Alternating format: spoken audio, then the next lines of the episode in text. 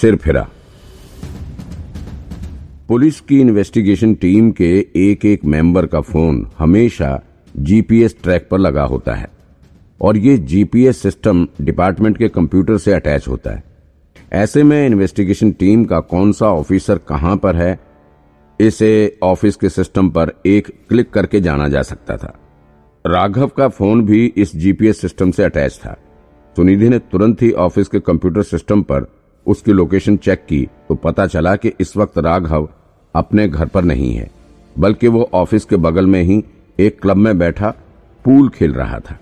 सुनिधि ने तुरंत ही विक्रांत को उसकी लोकेशन बताते हुए कहा, सर, बताया ना आपको, वो बहुत धूर्त है। इस वक्त यहीं बगल वाले क्लब में बैठा पूल खेल रहा है। बिना घूस के उसके कानों में जू नहीं रेंगती है। अच्छा? विक्रांत का चेहरा थोड़ा गुस्से से लाल हो रहा था। तुम जाकर निकिता रावत के बारे में पता करो, नज़र रखो उस पर। तब तक मैं इस राघव के बच्चे से मिलकर आता हूँ। सर, वो सीनियर ऑफिसर है। उसके साथ कुछ इधर उधर मत करना, वरना आप मुश्किल में फंस जाओगे। प्लीज़। सुनिधि को विक्रांत की आदत का पता था तो वो थोड़ी डरी हुई थी। अरे तुम जाओ, परेशान मत हो। मैं ऐसा कुछ नहीं करूँगा। राघव को मेरी मदद करनी ही होगी, विक्रांत ने हँसते हुए सुनिधि से कहा। सुनिधि को निकिता के बारे में पता करने के लिए भेजकर विक्रांत खुद क्लब में पहुँच गया।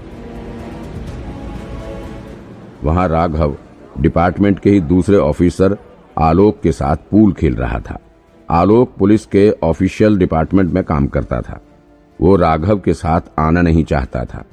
यहाँ तक कि वो पूल खेलना जानता भी नहीं था। लेकिन राघव सिर्फ़ अपना साथ देने के लिए उसे यहाँ लेकर आया हुआ था। दोपहर का वक्त था। इस वजह से वहाँ ज़्यादा लोग नहीं थे। पूल की आठ टेबल में से सिर्फ़ दो पर ही लोग खेल रहे थे। राघव ने दूर से ही विक्रांत को आते देख लिया। लेकिन वो इतना धूर्त था कि उसे अपने झूठ पर अब भी शर्म नहीं आ रही थी। उसने विक्रांत को करीब आते देखकर कहा ओ विक्रांत, क्या हाल है? यहाँ कैसे आना हुआ? कुछ नहीं, बस एक ज़रूरी काम से आया था। इतना कहकर विक्रांत हंसने लगा। राघव को उसकी इस फजूल की हँसी का मतलब समझ नहीं आया। फिर भी वो विक्रांत के साथ हंस पड़ा। काम? कौन सा काम?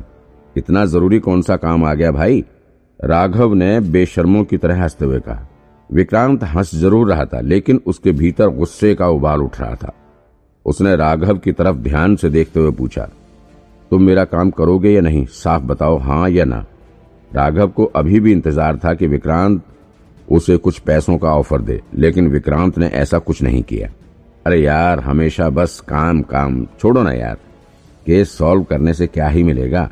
सैलरी तो उतनी ही आनी है। क्यों इतना टेंशन ले रहे हो? चलो, जब यहाँ तक आए ही हो तो थोड़ा पूल खेल लेते हैं साथ में। काम तो रोज ही करते हैं हम। आज थोड़ा साथ में मज़े भी कर लेते हैं। विक्रांत ने गुस्से भरी निगाहों से उसे देखा। फिर उसने पूल टेबल पर नज़र फिराते हुए कहा अच्छा तो कितने का खेल रहे? कितने पैसे लगा रहे? हाँ ये हुई ना बात। यार देखो, मेरा पैसों का हिसाब बहुत क्लियर रहता है। यहाँ हर क्यू पर पाँच सौ रुपये सेट है। अब जितना पॉट करोगे, उतना पैसा बनेगा। अच्छा तो हर पॉट पर पाँच सौ रुपये ठीक है? और शॉट कितने मार सकते हैं? शॉट जितने मर्ज़ी मारो। लग रहा है आज पूरी बैंक खड़ी करके जाओगे, राघव ने विक्रांत का मज़ाक बनाते हुए कहा। राघव पूल का काफ़ी एक्सपर्ट खिलाड़ी था। उसके आगे जल्दी कोई टिक नहीं पाता था। अच्छा तो पाँच सौ रुपए पर पॉट पॉट पर है। यानी यानी कि जितनी बार ये गेंद उस नेट में जाएगी, उतना पाँच सौ बनेगा। और शॉट जितने मर्ज़ी मार लो, है ना? विक्रांत ने राघव से कंफर्म किया। जी, बिल्कुल। राघव ने तुरंत ही वहाँ के सर्विसमैन को इशारा करते हुए कहा, जल्दी टेबल सेट कर दो, आज हमारे बॉस आए हैं। विक्रांत बॉस, आज हम सभी को अपना जलवा दिखाएँगे। इतना कहकर राघव ज़ोर से हंस पड़ा। सर्विसमैन आगे बढ़ा ही था कि विक्रांत ने उसे रोक दिया, और फिर वहाँ पड़ी एक स्टिक को उठाया और इसे अपने घुटनों से टिकाकर ज़ोर से कच की आवाज़ के साथ दो टुकड़ों में तोड़कर रख दिया। ये रहे पाँच सौ। फिर उसने दूसरी स्टिक उठाई फिर इसे कच की आवाज़ के साथ तोड़ते हुए चिल्लाया, हज़ार। तीसरा तोड़ा कच पंद्रह सौ। उसके घुटनों में थोड़ी तकलीफ़ होने लगी तो फिर उसने अगली स्टिक को ज़मीन पर खड़ा करके बीच में लात मारकर दो भाग में बांट दिया। खटाक। ये रहे दो हज़ार। पल भर में ही उसने पूल की चार स्टिक को तोड़ कर रख दिया। वहाँ खड़ा सर्विसमैन ज़ोर से चिल्ला पड़ा, दिमाग खराब है क्या तुम्हारा? वो विक्रांत को पकड़ने के लिए ज़ोर से उसकी तरफ़ भागा। लेकिन उससे पहले ही विक्रांत ने एक जोरदार घूसा उसकी नाक पर जड़ दिया। वो बेचारा अपनी नाक संभालते हुए ज़मीन पर ही गिर पड़ा। अजीब पागल आदमी है ये। इसे खुला किसने छोड़ रखा है? वहाँ खड़े राघव और आलोक की भी हिम्मत नहीं पड़ रही थी कि वो विक्रांत को रोकने की कोशिश करते। वो दोनों तो मूक दर्शक बनकर विक्रांत के तमाशे को देख रहे थे। चार स्टिक तोड़ने के बाद, उस सर्विसमैन की नाक पर घूसा मारने के बाद विक्रांत रुक गया। फिर उसने राघव की तरफ़ देखते हुए कहा मज़ा नहीं आया ना, राघव? रुको, और मज़ा दिलाता हूँ तुम्हें। इतना कहकर विक्रांत ने पूल टेबल पर रखी एक गेंद उठा ली और इसे वहाँ लगे झूमर पर खींच कर दे मारा। एक पल में ही झूमर बिखर कर ज़मीन पर आ गिरा। सनकी है क्या ये आदमी? हुआ क्या इसको? भागो यहाँ से, वरना ये पागल हमें भी मारने लग जाएगा, आलोक ने डरते हुए राघव से कहा। तभी एक गेंद उसके कान के इंच वर फासले से होते हुए पीछे खिड़की में जा लगी। एक पल में ही खिड़की का कांच टूटकर बिखर पड़ा। आलोक की तो जैसे जान ही निकल गई, वो तुरंत ही वहाँ से निकल गया। राघव अभी भी वहीं खड़ा था। तभी विक्रांत ने उसके चेहरे का निशाना लेकर ज़ोर से गेंद फेंकने के लिए बढ़ा, लेकिन तभी राघव डर कर ज़मीन पर बैठ गया। वैसे विक्रांत उसे गेंद मारने वाला नहीं था, वो बस राघव को डराने की कोशिश कर रहा था। ऐसी एक्टिंग कर रहा था कि जिससे राघव को लगे कि वो गेंद से मार ही देगा। राघव पूल टेबल के नीचे छुपा हुआ था। थोड़ी देर तक यहाँ का माहौल शांत रहा। फिर जैसे ही राघव ने खड़े होने की कोशिश की, लगातार एक के बाद एक गेंद उसके कानों को छूती हुई निकलने लगी। झूम झूम की आवाज़ के साथ चार पाँच गेंद राघव के कानों के बगल से निकल गईं। अगर एक भी गेंद राघव के माथे या मुँह पर कहीं लगती तो पक्का था कि उसे एक दो दिन हॉस्पिटल में निकालना पड़ता। लेकिन विक्रांत इतना निशाना लेकर मार रहा था कि एक भी गेंद राघव को लगे ना। वो बस उसे मारने की एक्टिंग कर रहा था। अजीब सिरफिरा है ये। गलत आदमी से पंगा ले लिया आज राघव ने। ठीक है ठीक है ठीक है। रुको रुको।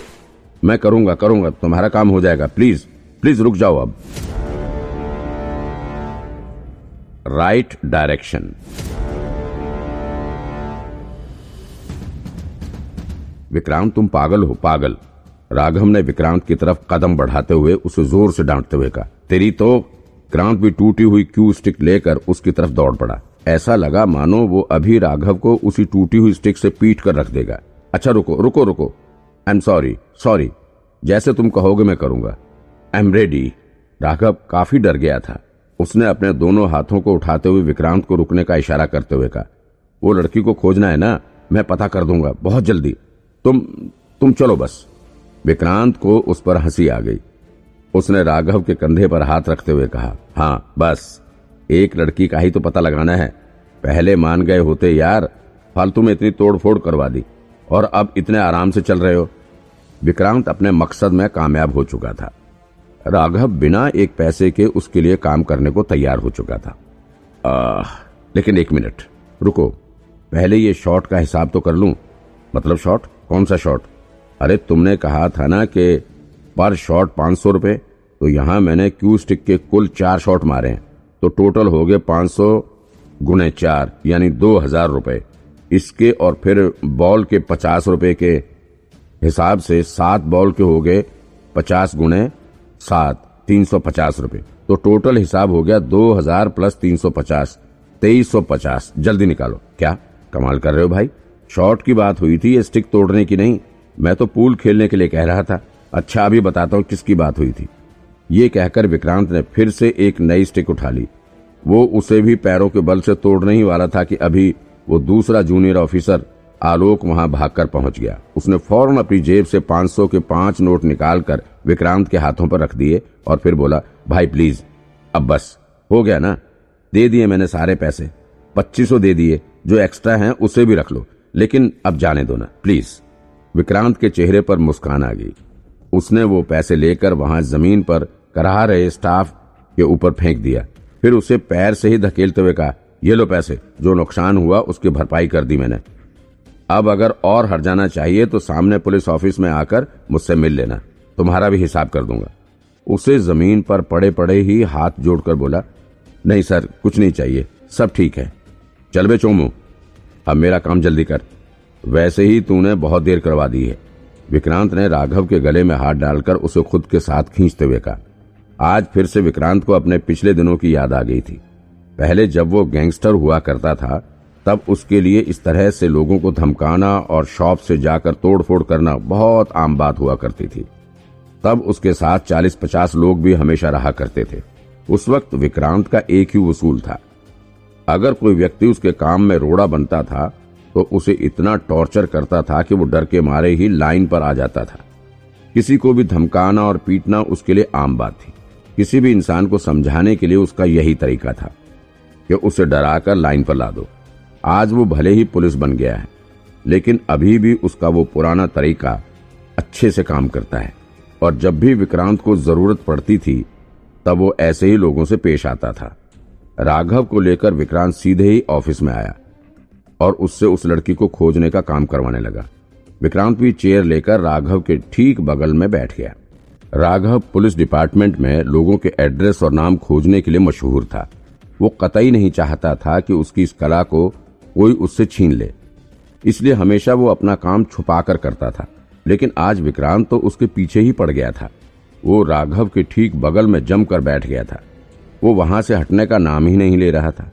दरअसल विक्रांत को राघव पर भरोसा ही नहीं था कि वो ढंग से काम करेगा, इसलिए वो अपनी आँखों के सामने उससे काम करवाना चाहता था। मजबूरन राघव को भी अपनी ट्रिक विक्रांत को दिखानी पड़ी।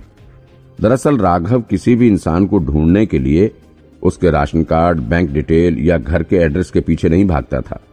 ये सब तो कॉमन इन्फॉर्मेशन होती है, जो कि कोई भी किसी का भी निकाल सकता है। और ये बात सभी को पता होती है कि इन सब डॉक्यूमेंट्स की मदद से कोई भी किसी को भी ढूंढ सकता है। इसलिए अक्सर जो लोग खुद को छुपाना चाहते हैं, वो अपना ये सब डॉक्यूमेंट गलत भी बनवा लेते हैं और कई बार तो अपना ये रिकॉर्ड गायब भी कर देते हैं। इसलिए राघव किसी को भी ढूँढने के लिए उसके मेडिकल रिकॉर्ड को चेक करता था। इसके लिए वो पूरे शहर के एक एक हॉस्पिटल में जाने वाले पेशेंट की लिस्ट में जाकर उसका नाम चेक करता था। आजकल लगभग सभी हॉस्पिटल डिजिटली काम करते हैं और अपने हर पेशेंट का रिकॉर्ड अपने पास रखते हैं। हॉस्पिटल के रिकॉर्ड की तरफ़ किसी का ध्यान भी नहीं जाता था कि कोई यहाँ से भी उसे ढूंढ सकता है। इसलिए हॉस्पिटल में अक्सर सब लोग सारी सही इन्फॉर्मेशन देते हैं। कई बार तो हॉस्पिटल में मरीज़ को एंबुलेंस के थ्रू भी लाया जाता है। ऐसे में उनके घर का एड्रेस भी हॉस्पिटल के रिकॉर्ड बुक में रहता है। राघव ने इसके लिए शहर के कई बड़े हॉस्पिटल के वर्कर्स से अपने कॉन्टेक्ट भी बना रखे थे। जिनकी मदद से वो तुरंत ही वहाँ पर आए हुए मरीजों की सारी लिस्ट हासिल कर लेता था। अब अगर कोई भी व्यक्ति अपने पूरे लाइफ टाइम में एक बार भी हॉस्पिटल में जाता है तो उसका पूरा रिकॉर्ड हॉस्पिटल में दर्ज हो जाता है। राघव इसी ट्रिक से लोगों को बड़ी आसानी से ढूंढ लेता था। राघव का तरीका जान विक्रांत भी काफ़ी अचंभित हो गया। वाओ, ये बहुत सही ट्रिक है। हर इंसान अपनी लाइफ में एक ना एक बार हॉस्पिटल ज़रूर जाता है। और अगर वो नहीं जा रहा है तो उसके फैमिली मेंबर्स में से कोई ना कोई ज़रूर जाता है। और फिर उसकी सारी डिटेल हॉस्पिटल और हेल्थ डिपार्टमेंट दोनों जगह पर दर्ज हो जाती। और फिर तो उसे ढूंढना बेहद आसान है। आधे घंटे तक कंप्यूटर में माथापच्ची करने के बाद और शहर के कुछ बड़े हॉस्पिटल के वर्कर्स से बात करने के बाद आखिर में विक्रांत ने मानिकपुर गाँव से आए हुए दो पेशेंट का एड्रेस ढूंढ निकाला।